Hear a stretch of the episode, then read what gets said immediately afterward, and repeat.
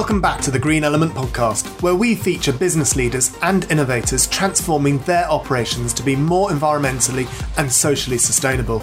I'm your host, Will Richardson, and I can't wait to meet our guest today and help you on your journey of sustainability. Today's podcast with Adele is a fascinating way to understand how to grow a business from literally nothing.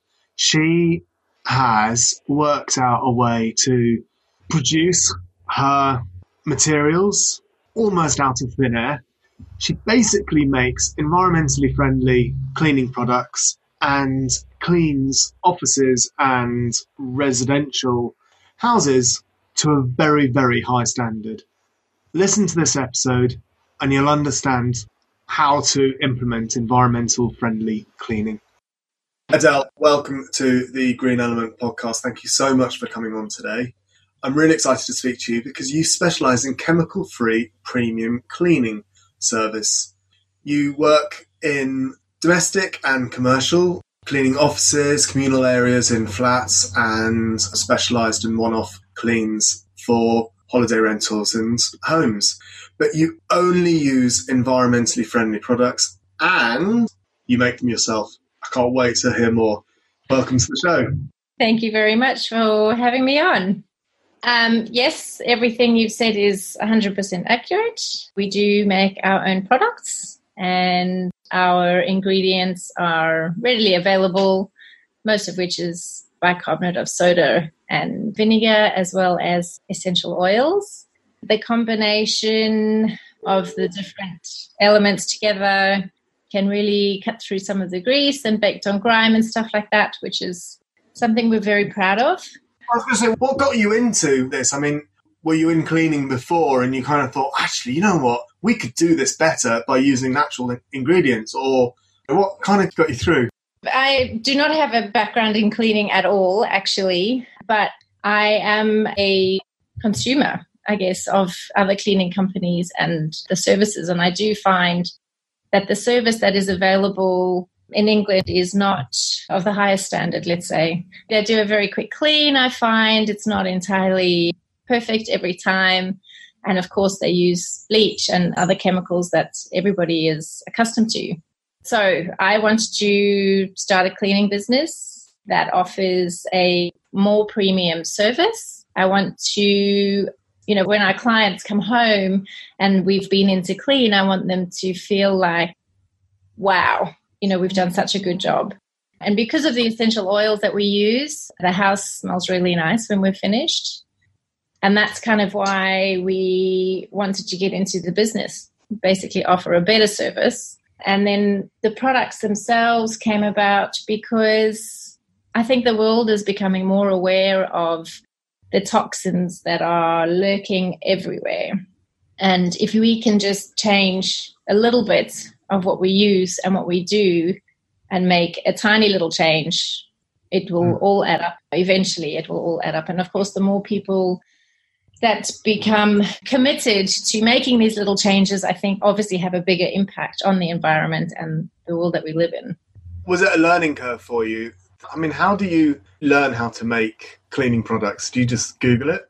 There are recipes available online. One of my favorite apps is Pinterest, and I get a lot of information from there. There's lots of people doing this. You know, I think there's more and more people are aware of the chemicals that we have. And actually, a lot of people are becoming allergic to some of the, the chemicals that we use in our day to day lives. Um, and I think that drives a lot of people to find an alternative product. And because the market is still learning, let's say, the, the people are doing it just for themselves, basically to try and eliminate some of the allergies and stuff that they have.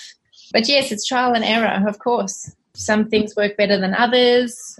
And it's just a matter of, of kind of figuring that out. it's amazing how dependent we are on those chemicals. I remember speaking to Ecover 20 years ago now.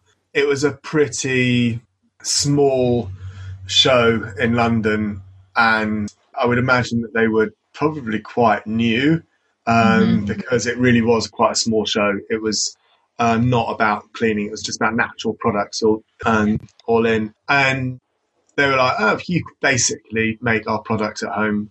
That said, and that was 20 years ago, and we're we're having essentially the same conversation now, 20 yeah, years later.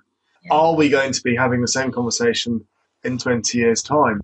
I mean, oh. these chemical companies have got such a hold over us. Yeah. And I'm not going to go into conspiracy theories because that's actually not what I think. I just think that we are stuck in our ways, aren't we? It's like the people that say, oh, yeah, you should leave your lights on because it's more energy to turn it off and on. Well, it was in the 70s, but it isn't now because right. that was fluorescent light tubes. That, it's that kind of thought, isn't it? We're yeah, very yeah, much stuck. Oh, well, bleach is the best because it's the best. Nothing else works, yeah.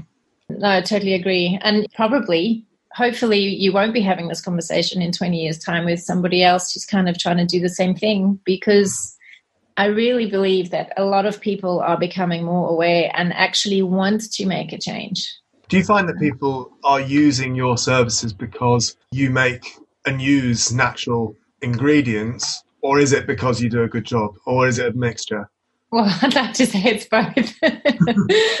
but yes, I think, you know, our unique selling point is the fact that we do use own products and people are, yeah, I keep saying the same thing, but people are becoming more aware. And, and with the increase in allergies as well, it, it does drive people to find an alternative. I guess, I mean, I ask quite a lot of shops and I'm always asking businesses what their customers are thinking about sustainability. For example, mm-hmm. I was talking to a guy who owns a um, carpet showroom um, mm-hmm. franchise, or not franchise, but group of um, shops, mm-hmm. and I was asking him if people came in and said, "Oh, do you have environmentally friendly carpets?" And he was like, mm, "Actually, no, not really." And so I still don't think that people are, but it's it's nice that people are going out and actually physically looking for you as a company as well. I don't know, I guess the more that we talk about it and the more that people realize that if not a superior product to use, superior in the fact it's sustainable, but superior in the fact that actually it does equally as good a job. And yeah. we always hear about natural cleaning products not being as good as the chemical equivalent. Does that come down to the person cleaning as well as how you make up You ask such difficult questions. How can I say? but again, I would say yes. I think it is all about personal choice. You know, some of our products, yes, you have to put in a little bit of elbow grease, but surprisingly, not as much as I would have thought.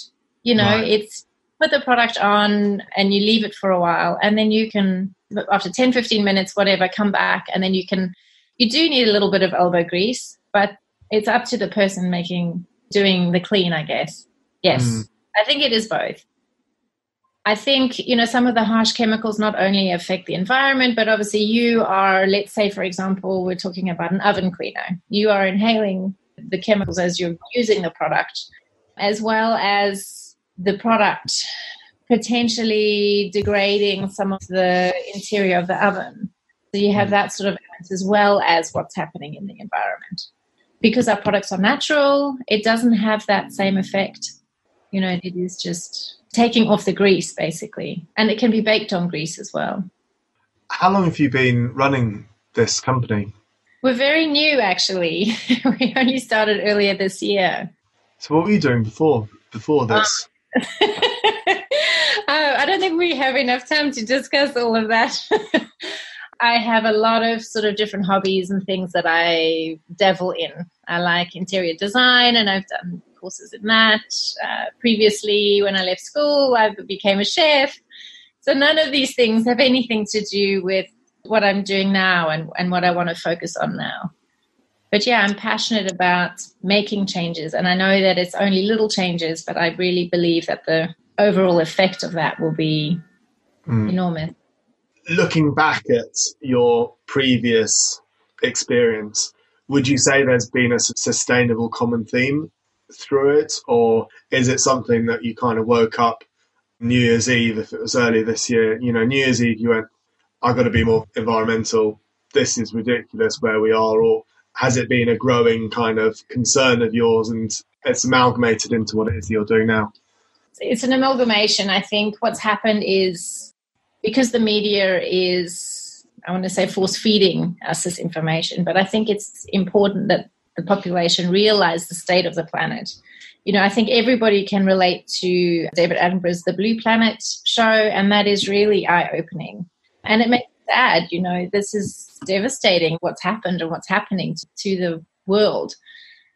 And I listen to other podcasts and I'm inspired by people, and I think that, you know, these people out there that are discovering mushrooms and bacteria that can potentially biodegrade plastic and stuff like that. And I'm like, wow, these people are amazing. Like, I wish I could do that. I wish I could be that. But I'm not that. I'm just me. And I know that these tiny little things that I can do to make a difference, not only in my life, but for my customers, will actually make a difference in the long run. In a growing passion, I want to make a difference. Mm. I want to help. And this is the only way that I know how because I'm not a rocket scientist or, you know, something that would be able to. Hopefully, after this, we people go off and either use your services or if you're not in your Godalming kind of Guildford area, aren't you, in the southeast of England? Yes, are. You know, hopefully in time we will be able to grow and be nationwide. I mean, that would be the ultimate goal. Mm. We could have little teams, you know, based in different areas, things like that. Because we're, we're so new, we do have to sort of focus and start and build our customer base and get growing. And then we can potentially, well, not potentially, absolutely definitely branch out and become nationwide. I am also looking at potentially making the product, but there's I have to do I have to do a lot of research into that. As it is, we use glass containers, and of course we keep reusing them as opposed to plastic. I would like to see if I can even change the packaging, if I can do something better than just re, you know reusing the glass. If there's something mm. else that we yeah, so maybe in, in some time to come, you will be able to purchase the product for yourself for home use as well. I pick up an accent of yours. Bear with me on this. Are you originally from the UK? No. Where are you originally from? I was born in Zimbabwe and okay. I grew up in South Africa. What I'd like to ask you is you talked about, you know, it's been an amalgamation of events that has made, mm. in, enabled you that's kind of got you to this point of where you are sustainably. Would you say that if you had lived your life in, say, South Africa, because um, you went from Zimbabwe to South Africa, you'd be in the same position now, or do you think that the, I guess, interactions or, and the media and your influences in the UK has accelerated your thought process? I'm just curious from a cultural point of view on yeah. your thoughts on that because I would imagine have thought about that, bit not being from the UK. You know, I wonder if because the media is sharing with us the state of the planet basically more regularly now, the information is, you know, so 20 years ago when I was in South Africa, it wasn't on everybody's agenda to think about environmental situations and what is going on in the state of the planet, that kind of thing. So it's hard for me to say if that's what it was. I definitely think that being here in the UK has helped the situation because maybe we have better media coverage here. I'm not sure if, if that's even accurate, so please don't mm. quote me. no, no, no. I'm just really absolutely just curious, to be honest with you, because you may have talked to friends and stuff in South Africa and you'll have gauged and they'll be like, really? You're doing that? Or, yeah, that's quite normal. Or, you know, I literally yeah. don't know. No, and because I left so long ago, I also feel unqualified really to kind of answer your question because when I was living there, that was not my main concern. Mm. My main concern was living there, and things are very different there. And I don't really want to talk too much about that, but I think my focus at that stage was to just leave the country. fair enough. No, fair enough. So, it's just always interesting to know what's going on around the world and not be in a kind of British bubble, as it were particularly not yeah. at the moment. yeah, we won't talk about that either. yeah, so I moved from South Africa to here, and then I've moved to Australia. And I lived in Australia for 12 years as well, and I married an oh, okay. Australian. and they, I think, are also very, very much in an understanding of the state of the world. And I think the media coverage there is also on par with the UK. Oh, that's interesting. That's yeah. interesting because that's not what you get from your Facebook feeds with Yeah. the politicians that are around in Australia at the moment and the, the decisions that are being made around. It's really hard, I think, because I think that the whole planet is going through a change. And I don't want to get into politics at all because I am not qualified to talk about it. But I think everybody's focus is on kind of that change in our lives, in our world, basically. I mean, the States as well as here, and like you said, Australia as well. But there's kind of like two bubbles. So it's either like a political bubble or an environmental bubble. No, I agree. I agree. I think the US is a prime example of that with what's going on. You know, I think Yeah. interestingly, I think that they are probably one of the leading countries from a sustainability point of view. Personally, I know that doesn't look like that from the outside, but some of the stuff that you, I mean, you were talking about, say, mushrooms breaking down plastics. I think I have heard about that. I don't know where they're from, but I wouldn't be surprised if they're from the US. Put it that Yeah. way. It's that kind of Yeah. stuff that's going on, and I think that's what you're talking about. Yeah. I can't actually add more to that because I haven't read the article. Just No, no, no. The other one is mushroom packaging. Okay. Yeah, I mean, mushrooms are amazing for so many different things. You know, not only using different products can people make changes. Everyone's very much aware of the plastic situation in the world. And if we do all make those little changes, like changing from cling wrap to that beeswax wrap, for example, or the silicone like lid, it's almost like a lid that you can pull over a container to seal it and that sort of thing those are all of the things that the little changes that we can make too you mm. know Brilliant. So you're going to expand across the whole of the UK in the future. You're going to help us understand how we can use natural products mm-hmm. in cleaning of homes. That's awesome. Thank you so much for enabling us to understand your journey and what it is that's got you into this and where you see yourself. It'd be great to have you on in a year or two's time to find out where you are that. and what you're doing. yeah yeah that would be awesome Brilliant. Thank you very much, Adele. Thank you. Thank you so much for your time and the questions and, and hosting me it's been a pleasure Thank you so much for listening to the end of this episode of the Green Element Podcast. Do take a moment and share this with your friends and colleagues and rate and review the podcast wherever you get your podcasts. I'd love to know what has been your biggest takeaway from this conversation. What are you going to do differently? Please share your thoughts across social media and tag us so we can see them too at GE underscore podcast. For links and show notes for this episode, visit our website greenelement.co.uk forward slash podcast. Thank you again. I hope you will join me on the next episode and together we can help create a better world.